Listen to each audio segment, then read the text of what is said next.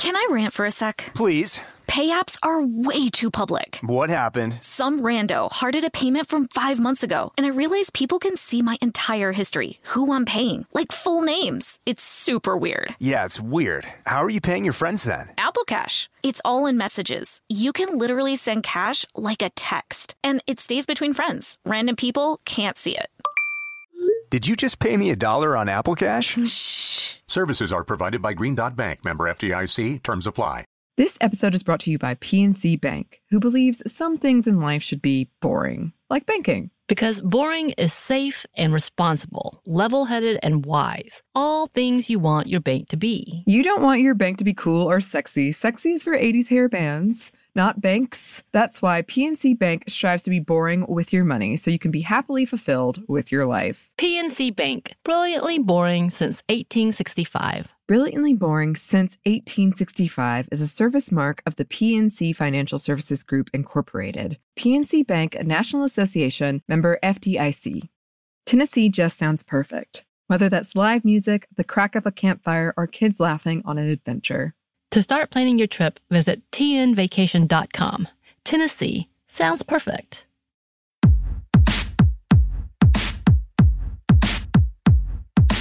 Hey, this is Annie. And Samantha. Welcome to Stuff I Never Told You, production of iHeartRadio.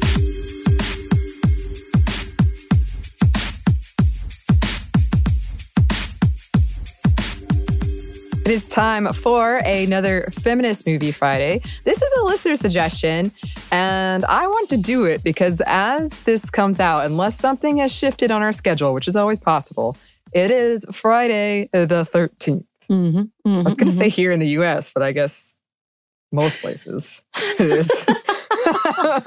Other places also. Maybe the significance is more US. Mm, I don't know traditionally if like that's a bad number anywhere else. I'm pretty sure, isn't it? China, they don't have a lot of the elevators don't have 13. Yeah, possibly. And it's kind of like, but if it's the 13th floor, even if it isn't called 13, is it still bad luck? And that's a question for a different podcast because Yes. we need to ask truth hounds. You need to call we them. do. yes, get them on the phone. Um, but no, we are talking about Jennifer's Body, which is a movie I actually only recently saw, I think in the past two years, based on your suggestion, Yeah. Samantha. And I really, really enjoyed it. I think it was for Female Revenge. I can't remember what episode it was specifically, but I watched like Uh, 25 movies.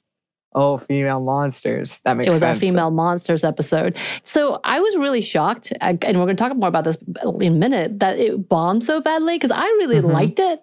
And yeah, Mhm. more, I've had more people like, oh, that was a dumb movie. I was like, what? Did you watch it? Because it was supposed to be tongue in cheek. Like it's absolutely, of course, some of the things don't translate well today. You're like, oh, that did not age. Please don't use that word. Please don't use that phrase, whatever. But Mhm. like the actual intent to me made sense. So Yeah. I was very, apparently, I was one up on everybody else in understanding the You're ahead of background of, this time. Movie. you Yeah.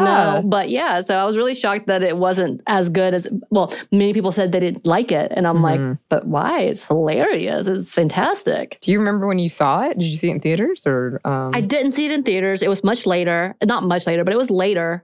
No, it was probably 2009, but I didn't watch it in theaters. It Mhm. must have been like I watched it on some type of uh, special movie channel because I keep wanting to say movie streaming or whatever exists today, Uh-huh. which did not exist at that point in time because streaming did not exist. I Mm. was Netflix out in 2009. I think it was. It was. If it wasn't, it was at least in that like DVD. For I think so. Yeah, I might have rented. I rented this movie somehow. There you go. There we go. My God, we'll that took a long time for me to get because I just my mind went to the streaming. This is how Mhm. old. Like in my mind, it's like, oh yeah, I was that old when I went to Blockbuster. I still have a membership card because there was one in my college town. I actually didn't see it, and like I said, until you suggested it recently. But and we're going to talk about this later. One of the reasons I didn't see it was because the marketing campaign was so bad that I thought. I don't think I thought what a lot of people thought, which was that it was just going to be like Megan Fox getting naked. But I did think it was going to have a lot more like sex and nudity and just kind of be more um, body horror than it is. And there's still some body horror in there, but not like what I was thinking. And so I avoided it out of that. And and we did at the time, and we're going to talk about this too, but at the time there was a real backlash against Megan Fox. Right. And so I don't I don't remember I wasn't like, oh, that's gonna be so stupid. I just thought, well, that really isn't for me. And it turns out it was for me. Aha. And that's a part of the whole marketing campaign we're gonna get into.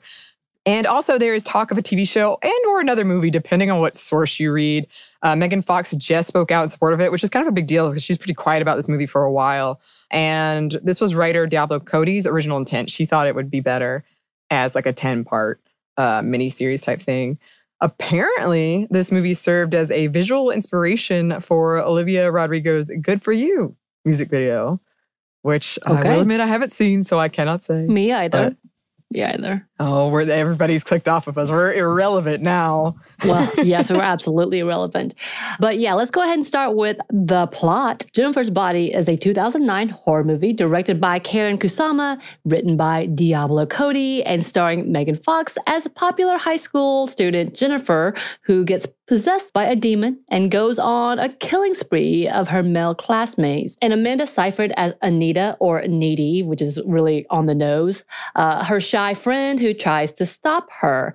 Of course, and we have to pretend like she's not a hot girl. I'm like, Yeah. why? Just because she's got glasses, she's not hot? Okay, cool. and the title comes from a song of the same name by Hole, who was also featured in this soundtrack. And a graphic novel was released alongside the film. By the way, the soundtrack is pretty good, especially if you have nostalgic moments of early 2000s. yeah, and the soundtrack was very specifically chosen based on kind of this indie band mm-hmm. thing. Uh, so, so let's break down the plot a little bit more and talk about that. The story is told from Anita's point of view, who narrates the movie from solitary confinement, where she is a violent mental patient. And through flashbacks, we learn that even though Anita, Anita, I always want to say Anita, but she's pretty much called Needy in everything I Mhm. read. Uh, but anyway, friends with Jennifer, they had been friends growing up from a young age in Devil's Kettle, Minnesota, which is a great name. Anita calls them sandbox friends, but they go on to nickname each other Vagisil and Monistat as in Yeah. high school. Anita is insecure, something that Jennifer's selfish behavior only worsened. They're very codependent on each other. When they're in high school, Jennifer convinces Anita to come with her to a local spot to see a band named Low Shoulder. And they are very like emo, kind of trying for this like panic at the disco type thing. so as they're watching the show, a fire breaks out in the bar and Anita tries and fails to keep Jennifer from going with the band. And actually, I forgot about Anita overhears the conversation with the band members trying to be like, is she a virgin? Yeah, like, yeah, yeah. Yes, she absolutely is. Leave her alone. hmm Yeah, jerks. Yeah, I also love that Chris Pratt pops in as I someone forgot who. he was there. Yeah. Yeah. He pops up and you're like, what? And then also J.K. Simmons, him playing his Yep. role is hilarious, and Amy Sedaris playing the mom. Like, hmm this is an obvious tongue in cheek movie. If you have those specific characters, you should be aware. I guess maybe that to me was like, maybe that's a hindsight thing because we know them better now. But whatever. So later that night, Jennifer shows up at Needy's home covered in blood, trying to scarf down chicken, which she can't hold the food down and pukes up this black liquid, dark black liquid. that Apparently has needles in it or something. Yeah. Jennifer flees into the night after she asks her, Are you scared? With Needy once again trying to stop her, but failing to do so, and scurrying away because she's also scared. Yeah. Jennifer dismisses Needy's concerns the next day at school and seems to be okay, as in fact, glowing. Weirdly Yep. enough. Healthy However, yes, Jennifer lures the captain of the football team out into the woods and disembowels him. It was not pretty. His corpse is later discovered. And of course, all of the animals, I guess, come around for the sacrifice. They're ready. So they come preparing to eat the rest of the leftovers. Ew. Meanwhile, the band Low Shoulder is suddenly basking in praise for their heroism at the fire and preparing to play a charity show at the school's spring formal because, you know, they rescued so many people from that fire, which, if you watch, they did not. Yeah. Started in mysterious circumstances, shall we say. so time passes and Jennifer starts looking unwell. The glow fades. Yes. she goes on a date with a golf boy and kills him. Anita, while having sex with her boyfriend Chip, senses that something is wrong and rushes out, almost hitting a blood covered Jennifer with her car. Disturbed, Needy drives home only to find Jennifer in her bedroom. Jennifer kisses her, and the pair briefly makes out before Jennifer tells Anita that on the night of the fire, Low Shoulder took her into the woods and performed a satanic ritual using her as a virgin sacrifice to secure fame and fortune for themselves. Thing is, she was not a virgin. And when the band leader, who's played by Adam Brody, murdered her, a demon possessed her body, so it went wrong. Uh, she also reveals that she'd eaten a student presumed dead in the fire that night. On top of that, she claims she doesn't really feel pain and is now nearly impossible to kill. Right. I also like that they decided to sing 8675309. I know. And they kill her and they sacrifice yeah. her. It's awful. That scene is actually really disturbing to me. It really is, especially because Megan Fox does a great job in playing petrified victim there. So the town is reeling from the fire and recent deaths, and Needy decides to do some research, deciding that Jennifer is a succubus, meaning she needs to feed on flesh and is at her weakest when she's hungry. Anita shares her findings with boyfriend Chip and begs him not to go to the spring formal, but he doesn't believe her. Surprise, surprise. Desperate, Needy breaks up with him, trying to keep him from going, but of course it doesn't work. And he goes to the dance in hopes of seeing her, but instead, uh oh, here comes Jennifer, who seduces him into an abandoned pool house, of course, after lying yep. about Colin, the emo goth boy goth that she guy, killed. Yep. And Needy finds Jennifer feeding on him because she has a feeling of kissing her boyfriend's lives when Jennifer's kissing him. So there's a little link. And I don't understand it's a this psychic part. link kind of thing, yeah. It's but okay, and maybe it's just like how close they were growing up or something. There's also mm-hmm. an implication that she's in love with Jennifer, so all of those may come yeah, into play for that. we'll for talk that. about that later. Yeah. yeah, and then she goes and tries to drown Jennifer, but Jennifer attacks her. Only stopped when Chip manages to stab her. Jennifer flees after asking for a tampon because she's bleeding. Did you get that? one? of course. Uh, leaving Needy alone to witness her boyfriend's final breath. Yes. So Needy comes to the conclusion that she has to kill Jennifer. She goes to Jennifer's house and attacks her with a box cutter.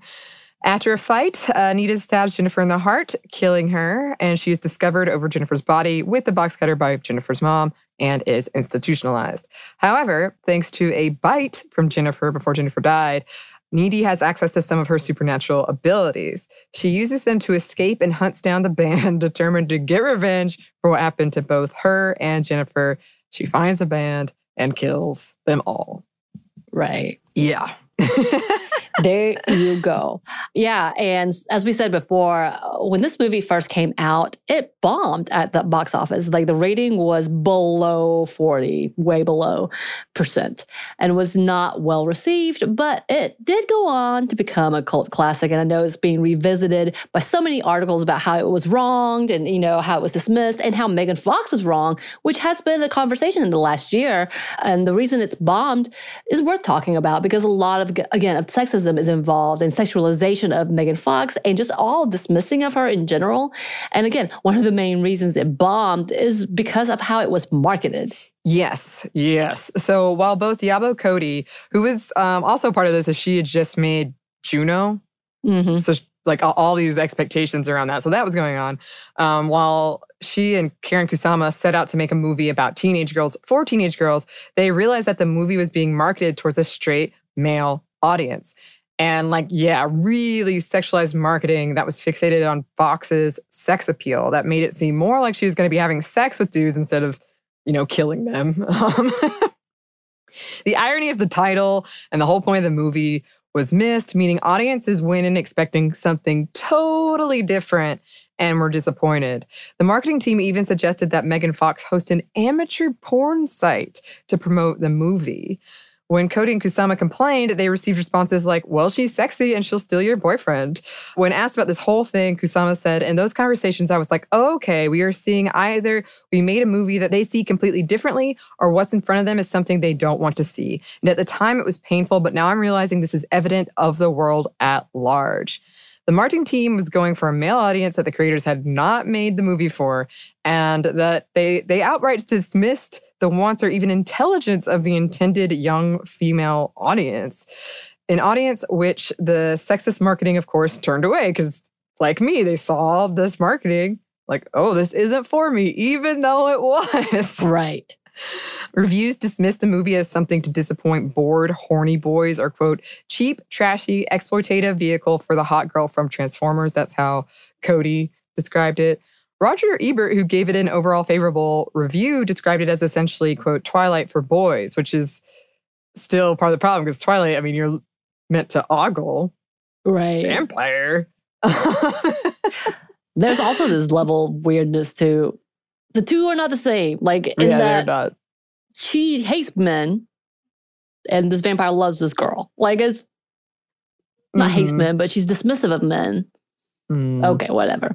So again, on top of some really misguided marketing, uh, as we've discussed before, the horror genre has a long history of putting women, and especially young women, in specific boxes. So, like the Madonna whore essentially roles Jennifer and Needy play up in a very mocking way. But of course, this does not fit those boxes specifically. They they were going outside of that.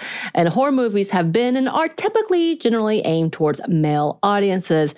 Though there's some amazing women in the mix, Megan Fox herself was seen as a sexual object, which is one of the reasons she was cast. But again, people miss the point. Yes, they were overly stating, look how sexy she is, but also like understating, like she's only sexy because she's going to eat you, essentially. So people were very ready to dismiss her and the whole movie altogether. Both Fox and Cody inspired a lot of vitriol online, and they've spoken about how eager people seem to be to tear down women who had experienced a quick rise on fame. Um, and trashing Jennifer's body was a part of that, which is actually not true because Megan Fox had been around. She was 23 Yeah. when she filmed this. She started acting at 16, but she was immediately put in as the hot mean girl, which has been her stereotype character throughout her life, which is part of the problem. Whatever. And then again, with uh, Diablo Cody, she had success. Doesn't mean she's not been working at it, people. Yeah, it was the quick in that is a very heavy quote. People Right. just saw they just suddenly way. realized them, essentially. Right, exactly. And it goes back to our fears around ambitious women, women who don't fit into gendered boxes, and the limited amount of space, success, and chances are allowed them as a society. And yeah, I think it's really interesting because, yeah, again, Amanda Seyfried is not ugly. you know? Yes, she is played down. She doesn't have as much makeup. She doesn't wear the clothes. But I'm like, in what world is she not hot? Yeah, I was. I mean, I guess I shouldn't have been shocked, but a lot of the reviews would be like, basically, they made her look ugly, and now I don't even get to see her boobs. This was an actual review, not like an of somebody online, but like a publication wrote this, and I'm like, wow. I just wanted to see boobs. Yeah, there was really no nudity in that entire thing. Sorry, bro. yeah, and as part of this, I reread the letters some of Michael Bay's uh, of Transformers. In case you didn't know, uh, some of his regular crew members wrote about Megan Fox that he published on his website. And I don't know her, but that letter was sexist. AF. Yeah. That was like, wow. Right, well, I mean- he was so angry about anything she said dismissive and the fact that she couldn't go beyond certain roles. It's so interesting. And this is a whole commentary about that era and sexualization of young famous girls and starlets, essentially. It's that she talks about it today and says, Yeah, I've been through a lot of the hashtag Me Too stuff and and I've been through some things and and taken back. Like she's like, I was I was young and immature and I shouldn't have said things. I'm like, why are you taking the blame? Because she's still in that mindset that she is the reason. She is taking on the blame to herself. And she is like, but mine wasn't as bad as so and so. That whole narrative is really interesting to see someone who you think and have been told is such a snob and is such a standoffish woman and, and is so all these things. And then you realize, man, that insecurity is raging. And we know because we saw the sexist commentary, we saw it, it was in print and her going, What? Essentially, like, okay, fine, I guess that's me, type of thing, and playing those parts, or being told that she's that's the only parts that she can play. And then still to this day, kind of like, well, I did this wrong too. And not that that's not a bad thing to take responsibility, but it goes beyond just taking responsibility and excusing the accusers. I'm like, wow, Megan Fox, who had been an icon for a moment, you know, relegating to that is kind of like, yeah, it was bad. And it still is, obviously. Yeah, and we're going to talk about that more later. But um, like I said earlier, she hasn't been, she hasn't talked about this movie a lot until recently. And people have asked because a lot of the reasons that, as you said, Samantha, all these articles, and it wasn't even the 10 year anniversary, it was before that. People were like, wow, you know, Jennifer's body was so ahead of its time and would kill it now and all this stuff. That has sparked all these conversations around Me Too. And to hear Megan Fox talk about it, and you, when you hear her talk about it, you are like, this is really upsetting because I recognize these things too. But it's like we are dismissing kind of the bigger problem or not blaming the people who should be blamed, perhaps, or get more of the blame. But anyway, I'm getting ahead of myself. We are going to talk about that. So, when asked about the movie's cult status, especially the feminist cult movie status of it during the time of Me Too, and when I was reading through this, it seemed to particularly resonate during the Kavanaugh hearings, especially when Dr. Ford said, like, I can I can't forget the laughter. And when uh, in the sacrifice scene in this movie, they're laughing at her as they kill her. A lot of people drew that parallel. Cody said that for those of us who have been alive, it's like maybe on a zeitgeisty level, it's timely, but it's a tale as old as time. And going on to say, I could have made more movies like Jennifer's Body if people had actually gone. For a lot of reasons, this is a real shame. Cody said of the project, to write a kind of feminist horror movie with a vintage vibe was a fantasy for me. And Kusama said, from the outset, I always felt like this is a horror movie about toxic friendships between girls. And on a larger scale, it's about how these alliances between girls gets distorted and corrupted by the patriarchy. And that part of the problem of an imbalanced power structure like a patriarchy is that women participate in it. And so it's important to have that conversation. There's so many quotes from the both of them I could keep reading, but here's another one. I knew I was making a movie about girls I knew, and I wasn't making them for anyone's sort of voyeuristic pleasure. I was actually wanting people to kind of confront the beauty and the ugliness of girls at this age. Right. Yeah. Yeah, it was a whole thing. Like I don't know why, but I think, yeah, I know I knew someone like Jennifer in my life. Like Mhm. not to that extent, but the whole gaslighting of, you know, oh, you're not as pretty as this, but you're doing Right. great, or you're so cute, but you know, if you did this type of Yeah. thing, uh, definitely had that level. Quickly got rid of them before I think high school. I was like, I'm not about that life. Uh, but yeah, you know those people, so it's like, wow. But then the Mhm. buildup of this is not about her; it's about her trying to make it in a world that is really, really misogynistic. hmm Again, part of the movie. Loved it. a lot of the New York takes have said essentially this movie was ahead of its time. I guess me too. I'm ahead of my time. Who knew? Uh, in the words of Kusama, the movie hasn't changed. Uh, they made the movie they wanted to, which means audiences and perceptions have changed as well. About time. About time.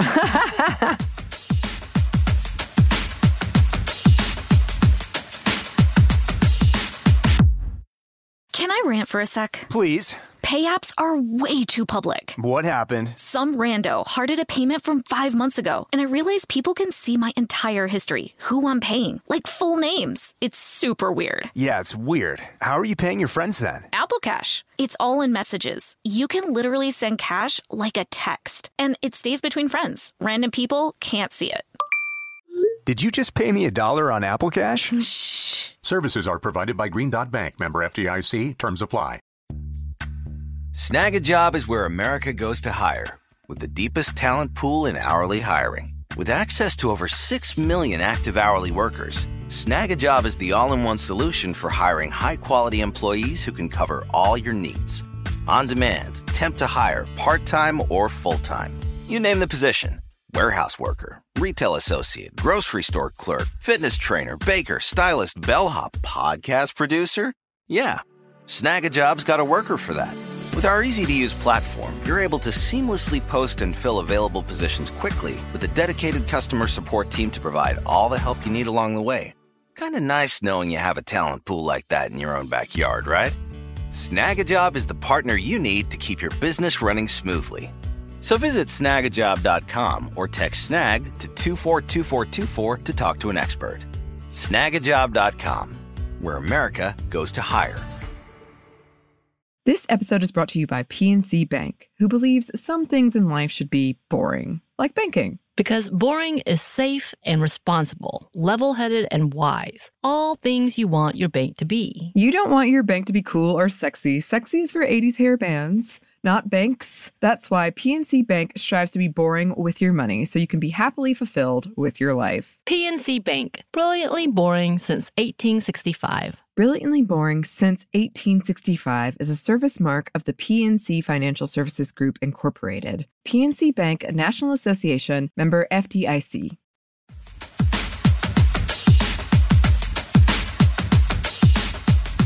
Well, uh, we, there are so many themes to go over uh, when it comes to this movie. People, y'all, have written so, so, so much about it. But perhaps the most obvious one comes from like the title alone Jennifer's Body, objectification of women, sexualization of women. So when you think about Jennifer as, and Megan Fox, like to me, it does really work on like, because we know what happened to her and Right. kind of how she was cast. And then you have her playing this role as just by this band in particular, but by a lot of like dudes in the movie, just an object to be thrown away, to be used. And that when she, this possession happens, when the the sacrifice goes wrong, she does become just this like body that a demon is using Right. uh, like how people mainly see her. And I thought that was a really interesting way to turn that kind of conversation because, as we've said, horror movies are a great reflection for what we are afraid of. And I mean, on this show, you've heard us time and time again afraid of women's sexuality, especially young women's sexuality. But ultimately, who's the one who's doing the damage? It's usually the men who are attacking or raping or using this person. And so when you flip it, when you actually make her the like dangerous body and not like the object, and she's disemboweling men, it's just an interesting way to kind of flip that and think about the way we talk about how young women are so dangerous and how men can't resist them and how it's their fault. Well, what if she actually was Right. something dangerous that could attack and kill you Right. for objectifying her. Yeah. And so I, I like thinking about it too of like her body getting revenge. It's never specific. I know we talked about it in the the succubus episode. Succubus, succubi do usually attack men, but it never really specifies that she is one of those. But she clearly, Right. because there, there are times when she's like fighting back, biting needy, but she clearly goes after men and particularly men who are either interested in her or needy, which is, yes, we will talk about that a bit later. Right. And kind of this, uh, you know, if you want to read it that way, like the patriarchy at whole, the people who just saw her as an object and who were just going to throw her away, those are the people she's going to eat. Except for Ahmed. Poor Ahmed. He was just in Yeah. the wrong place, wrong time. yeah, yeah. He was uh, the person that died first, that she killed first. Right. Everybody. Which, by the way, if you haven't seen this, go watch it. It's on. You really, it's fun. I mean, it's Uh, violent, but it's fun. Yes. Yeah, and and I think this the scene that we were talking about the virgin sacrifice scene, that scene is really upsetting and it kind of comes later on in the movie. Like you know Yeah. something happened and you know something went wrong. And it is painted in a way where you're supposed to think perhaps it was a sexual assault, but you don't know until later. Right. But I mean, even like the violent parts until then is pretty campy, but that part is to me very upsetting.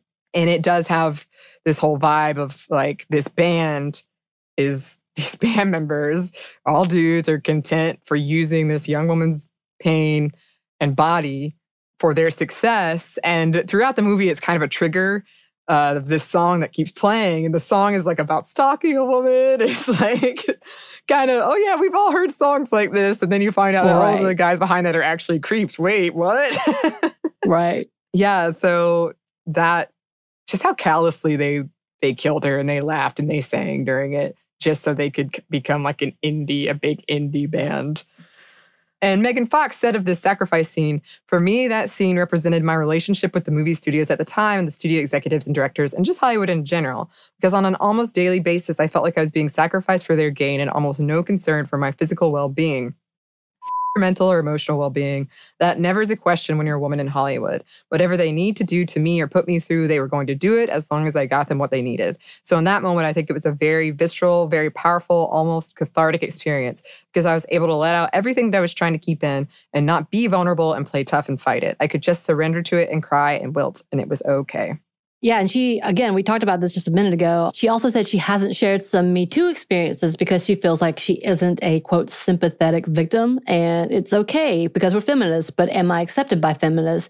Because I never felt like I was. I was the one woman where it was okay to be feminist and be like, yeah, but not her. She's stupid and she's selfish and she's a dumb and we don't like her. She deserves that because she said this or did this. And yeah, I think that's, she's not wrong. I think for the longest time, people had made her such a villain mm-hmm. in that network, in that whole industry. And we've seen that time and time again between Britney Spears, how we sexualize women and penalize women for being sexual. Yeah. And especially if they're loud about it, and especially if they're very attractive on top of that. And then you think, oh, and because they're sexualized, they are more successful than some. And because they're more successful, they're like, this is not, they didn't earn that. It's such a whole level. And then going through any type of mistreatment like that, they think it's earned, which yeah. is such a gross, gross narrative. Yeah. I mean, and that's one of the things that, that she touches on in just like that quote that I feel like is in this movie, mm-hmm. where you have this patriarchal system that we're all participating in on some level and it's turning women against women instead of against men so i think a lot of us have experienced that jealousy at the very least of someone we see is very beautiful and they're getting all of their well we feel like they're getting more opportunities because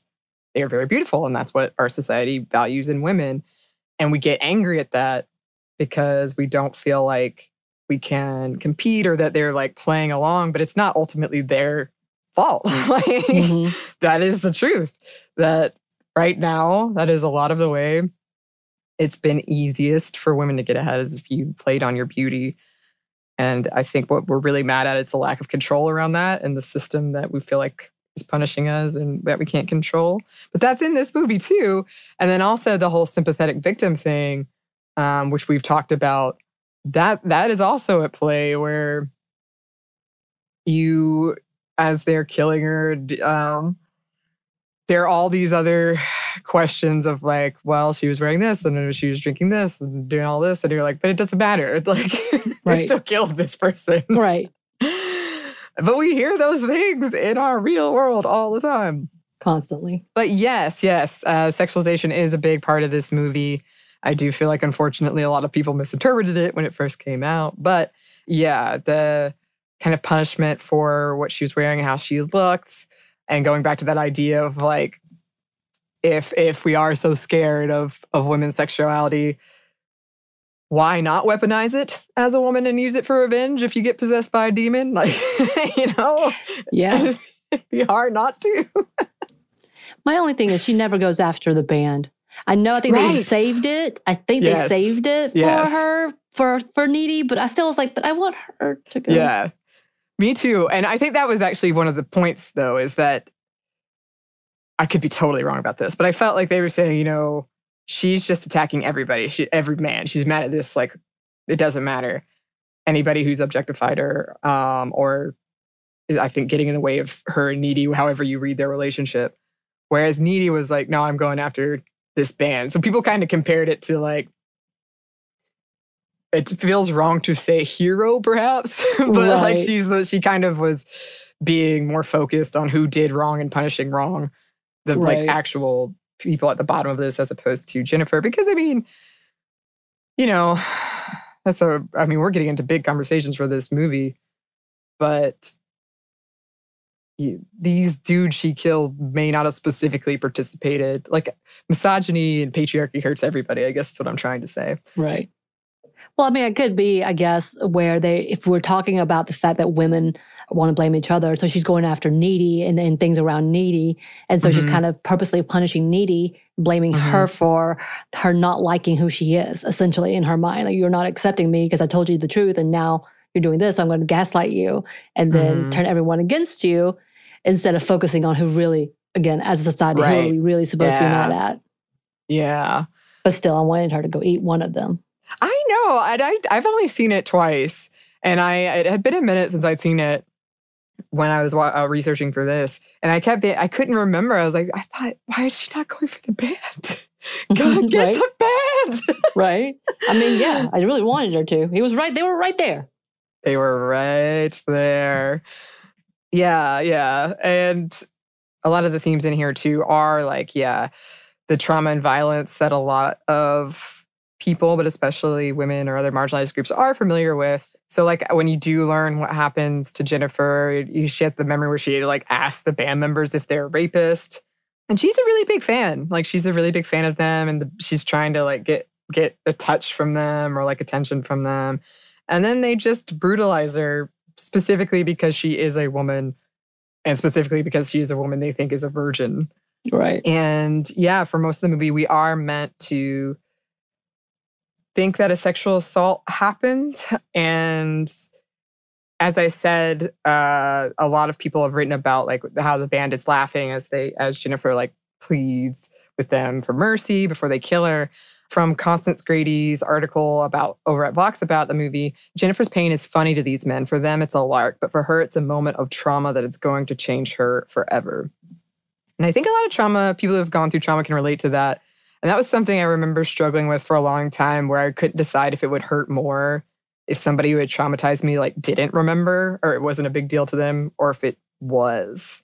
Right. And like just that question can really hang on you.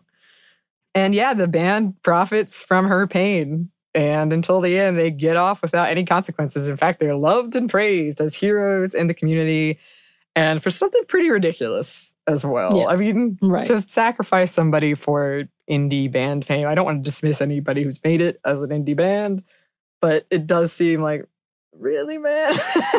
you couldn't succeed any other way. You had to kill this person. like, They said they couldn't. They literally were like, there's only two ways, and neither one of them was going to be like the way because it's past that prime because everybody was in a band.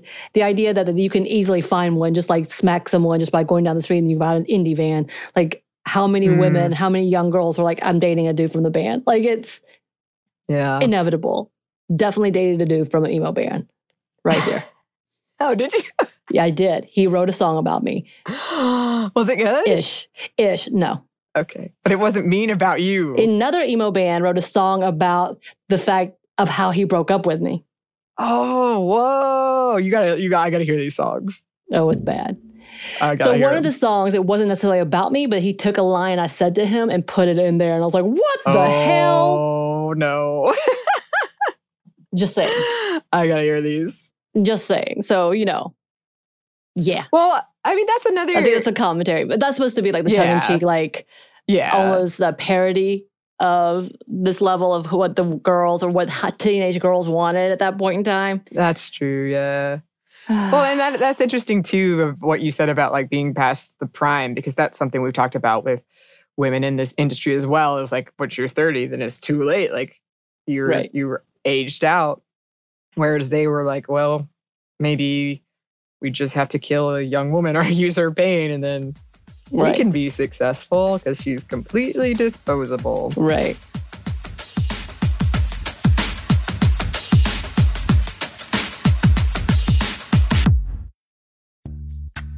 Snagajob is where America goes to hire, with the deepest talent pool in hourly hiring. With access to over 6 million active hourly workers, Snagajob is the all in one solution for hiring high quality employees who can cover all your needs. On demand, temp to hire, part time or full time. You name the position warehouse worker, retail associate, grocery store clerk, fitness trainer, baker, stylist, bellhop, podcast producer. Yeah, Snagajob's got a worker for that. With our easy to use platform, you're able to seamlessly post and fill available positions quickly with a dedicated customer support team to provide all the help you need along the way.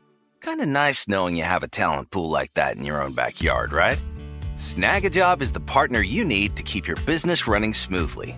So visit snagajob.com or text snag to 242424 to talk to an expert. Snagajob.com, where America goes to hire.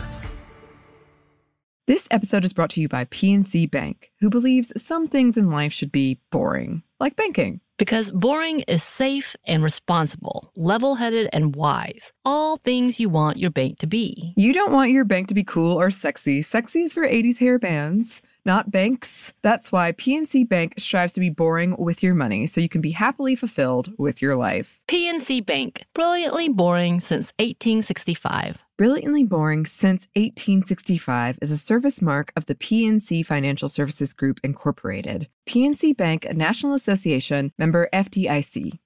Tennessee just sounds perfect, whether that's live music, the crack of a campfire, or kids laughing on an adventure. To start planning your trip, visit tnvacation.com.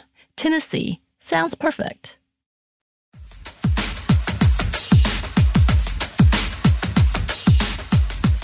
From Frederick Bilkert at Vice, he writes Jennifer's body is similarly saying something quite a bit more profound than high school is hell or hell is a teenage girl, in the words of Needy, which is there's no perfect victims and that doesn't matter. A popular mean girl in a Blackwater town, virginal or not, drunk or not, dressed suggestively or not, shouldn't be abducted and assaulted. True story. Yep. Yep. And then, yeah, many people talked about just something we kind of talked about with the the patriarchal distress stress disorder recently Yeah. and also uh, collective trauma people have said like maybe we can even look at the trauma of the patriarchy turning women against each other and feeling all of that as a part of this movie a lot of people have said it's like a revenge fantasy or a rape revenge movie in disguise like it's got a very similar kind of setup but it's made by women so it's much less sexualized Right. um, than those movies are in terms of those like very traumatic scenes, which I thought was interesting. And then we've also talked about virginity lately and, and the whole messed up history of prizing that in women.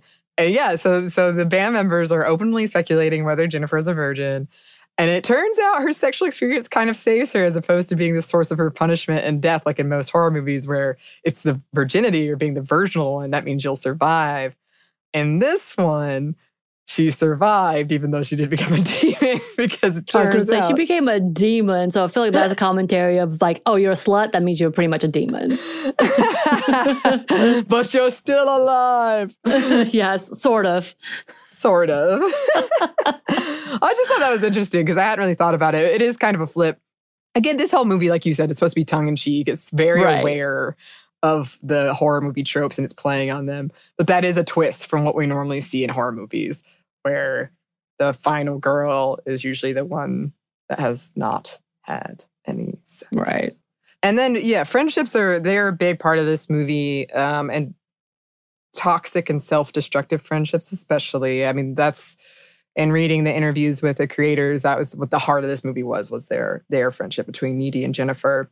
I did like catch on to how, especially Needy, which yeah, the name the nickname is pretty telling of a character, is kind of like constantly trying to stop Jennifer, like kind of constantly trying to protect her or go after her. And Jennifer's kind of always like just beyond reach or whatever, which it felt very much to me like trying to hold on in the face of change to this friendship. And especially like Needy calls them sandbox friends, like we said earlier. They've been friends from a young age and trying to hold on to that friendship, even though it's evolving and maybe you have changed and maybe you weren't really suited or healthy friends in the first place, and especially not now.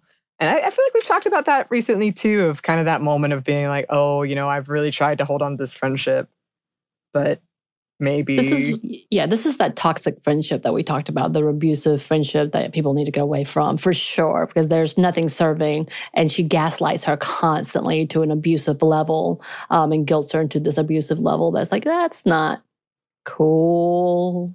Yeah, yeah. And I mean, their friendship is very, very codependent, like I said, because I feel like uh, in a lot of ways, Jennifer keeps Needy around because she's very insecure and wants that friend to make you feel better that you can put down or you can gaslight and just sort of use in that way. Like you could say, oh, please come to me to do this, go see this band. You probably don't want anything to do. I want you to come and do it. And Right. you're going to come and do it because I'm cooler than you, or like having that sort of dynamic.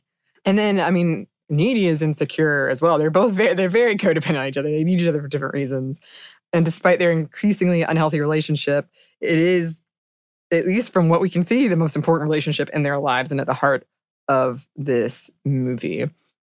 And I was thinking, and this might be, I get really deep, as you know, so might be not what was really intended. But the whole idea of the succubus of like needing to feed on others to survive, needing to feed on people, and weakest when you haven't, like that whole idea kinds of it kinds of sound like an insecure bullying person, like needing to feed on others to build yourself up and putting others down to make yourselves feel better.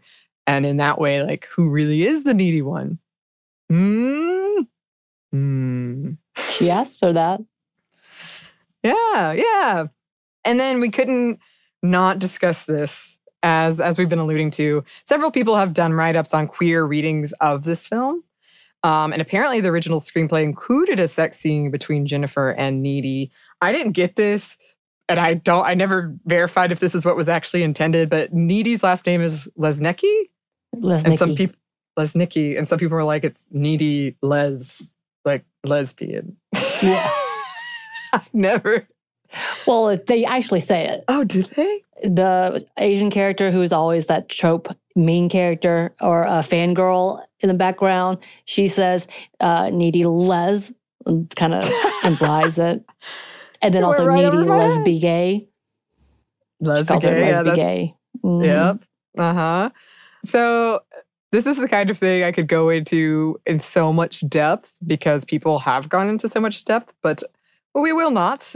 But I mean, there are a lot of, I can definitely see the queer subtext for sure. Uh, there's a lot of like Jennifer barely keeping herself from eating Needy, of killing Needy's potential romantic interest, of Needy being really protective of Jennifer, which could be read in multiple ways. Because I think the first time I saw it, I just assumed it was like jealousy and wanting to keep Needy all to herself. So maybe I think I just kind of bypass it. Obviously, the kiss was very obvious, and she's really like uh, into it. Needy is more so than Megan is like. You can see that Jennifer is using as a controlling mechanism, as Mm. where Needy is falling into it because it's kind of like, oh my god, it's happening, and she couldn't Mhm. resist. But then, like the scene where uh, she holds her hand Yeah. and the disappointment when she realizes she's all infatuated with this guy, Yeah. that was very i don't know it, it didn't feel like subtext it felt, like text like the actual Yeah. like being of this is where i started losing her and this is where she starts seeing herself for the first time because she this is where she's disconnecting herself from her because she sees this fa- infatuation which is different from her having sex with other guys around town Right, right. Yeah. And I I'd forgotten about that as well. But a lot of people did point out the hand holding scene. yeah Yeah. And and there are definitely like quotes throughout, like Jennifer says, I can go both ways. We can play boyfriend, girlfriend like we used to, the lesbian gay, Jennifer calling needy butch. And kind of going off what you said, Samantha, according to Cody, they kept the kiss in the script because she wanted to make clear that on some level, Needy was in love with Jennifer.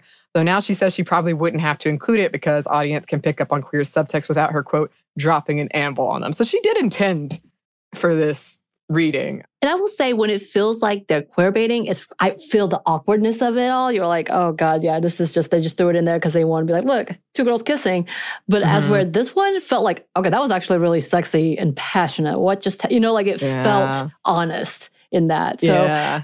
good on the actresses for Mhm. doing that because it felt like i was like oh damn oh, oh damn okay yeah. Yeah. It was because I didn't know that was in there, which I say because apparently that was a huge deal when it first came out. And I remember when I was watching it being surprised, but then like, okay, yeah, this makes sense.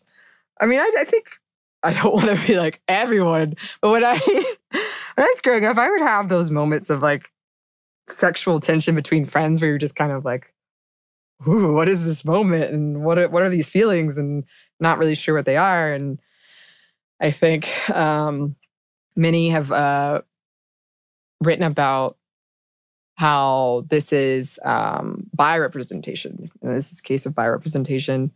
And uh, Jennifer kind of being bi. And I guess, I guess I, I never really picked up on, like, you know, when the goth emo kid, she kills him because, well, it seems like she kills him because Needy was like, he's cool. Don't be mean to him. Like, okay. And then Chip, of course, has got to go. it's gotta go i know as we've discussed about many times where it's queer baiting some people Mhm. had problems with this, saying this was exactly what this is. It's like gratuitous, uh, again, for the male gaze, essentially. But if we're looking at this movie as what we're saying, tongue in cheek parody, they may have done that in that aspect of get over yourself because the Yeah. the acting was so good that it didn't feel that way. Right. So it's another, again, slap in the face of like, no, this isn't for you. This is for the women who felt this Yeah. tension. This is for the women that's like, wait, am I having an awakening moment of realizing I too am attracted to this woman? Like, that's what it Mhm. was for more so than that. So, but I can absolutely see if it's the context of the way it was marketed. If that's what you know, then yes, it's definitely gratuitous and just over the top. Like, oh, come on, this is just cheap uh, entertainment for men to, you know, Right. do bad things to. well, yeah, and I think that was so key. And a lot of what like Cody has written about was like it was women making it, and it was for women. And I also thought the scene was really well acted, and I thought it was really powerful because I did buy it. I was like, even if they have a very unhealthy relationship, I buy that they care about each other and on some level love each other, and it does feel like real, um, the emotion there. But Cody said, like, if a man had been doing this, it, it wouldn't have worked. Like, it would have been different. And yeah, when it first came out, because of those, the terrible marketing behind it, people did say that it was exploitative. It was a huge deal. It was like in write ups where people were like, oh, it's a gratuitous lesbo makeout session. That's from Salon. I believe it was a woman who wrote that. A cheap attempt to titillate the audience, particularly when it has no real context or reason for being. It doesn't matter if there's a man or woman behind the camera. That's from that same review. So it, it does feel like, I don't know, maybe people were just primed to misunderstand it for a lot of reasons or, or I don't know if that's the correct way to say it, but going in expecting something completely different and being so used to horror movies doing that kind of thing. Right. I don't know. Again, that marketing, that Oh, marketing killed bad. a lot of that. Yeah. It is bad. I so I know like one of the posters I will in those articles that they showed as an example of what the marketing team was doing. If I had seen that, I, and I'd never seen it until this uh, week when we were researching stuff. I would not have watched it either. Yeah. I mean, yeah, because it felt like it's going to be some Jennifer having a bunch of sex and being ogled a lot. And right. It's a direct commentary on that. Like, it's, Right. But yeah, if you haven't seen the poster, listeners, it's like, I, I think you're talking about the one where she's sitting at the desk and her legs are like Yeah. spread. Yep. And her Mm. cleavage is perfectly, and she's like partially open mouth. Yeah. Yeah. Yeah. It's, it's really bad news. And that is a part of this whole conversation as well. It's kind of like what they were commenting on ended up hurting them, hurting them and hurting the movie too. I am glad it is getting some of the attention I feel like it deserves. And people are really in love with it and writing about it and all this stuff. But it, it is, like Cody said, like upsetting because if it had caught on then, other movies could have been made. And Right. that is frustrating. So But- frustrating. Clearly, we're we're fans. Highly recommend if you haven't Yes. seen it.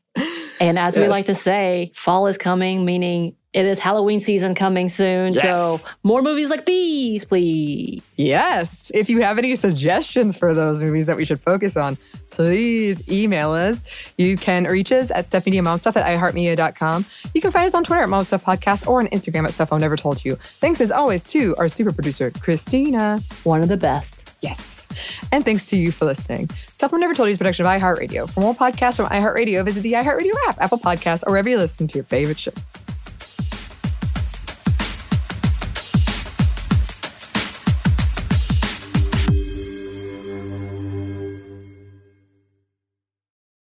This episode is brought to you by PNC Bank, who believes some things in life should be boring, like banking. Because boring is safe and responsible, level headed and wise. All things you want your bank to be. You don't want your bank to be cool or sexy. Sexy is for 80s hair bands, not banks. That's why PNC Bank strives to be boring with your money so you can be happily fulfilled with your life. PNC Bank, brilliantly boring since 1865. Brilliantly Boring Since 1865 is a service mark of the PNC Financial Services Group, Incorporated. PNC Bank, a National Association member FDIC.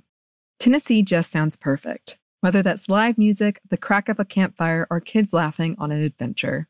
To start planning your trip, visit tnvacation.com. Tennessee sounds perfect. Xfinity has free premium networks for everyone this month, no matter what kind of entertainment you love. Addicted to true crime? Catch killer cases and more spine-tingling shows on A&E Crime Central. Crave adventure? Explore Asian action movies on Hi-YAH. Searching for something extreme? Check out skating, snowboarding, and more on Fuel TV Plus, the global home of action sports. And find crowd-pleasing bops on iHeartRadio's Hit Nation playlist. There's new free shows and movies to love every week. Say free this week in your Xfinity voice remote.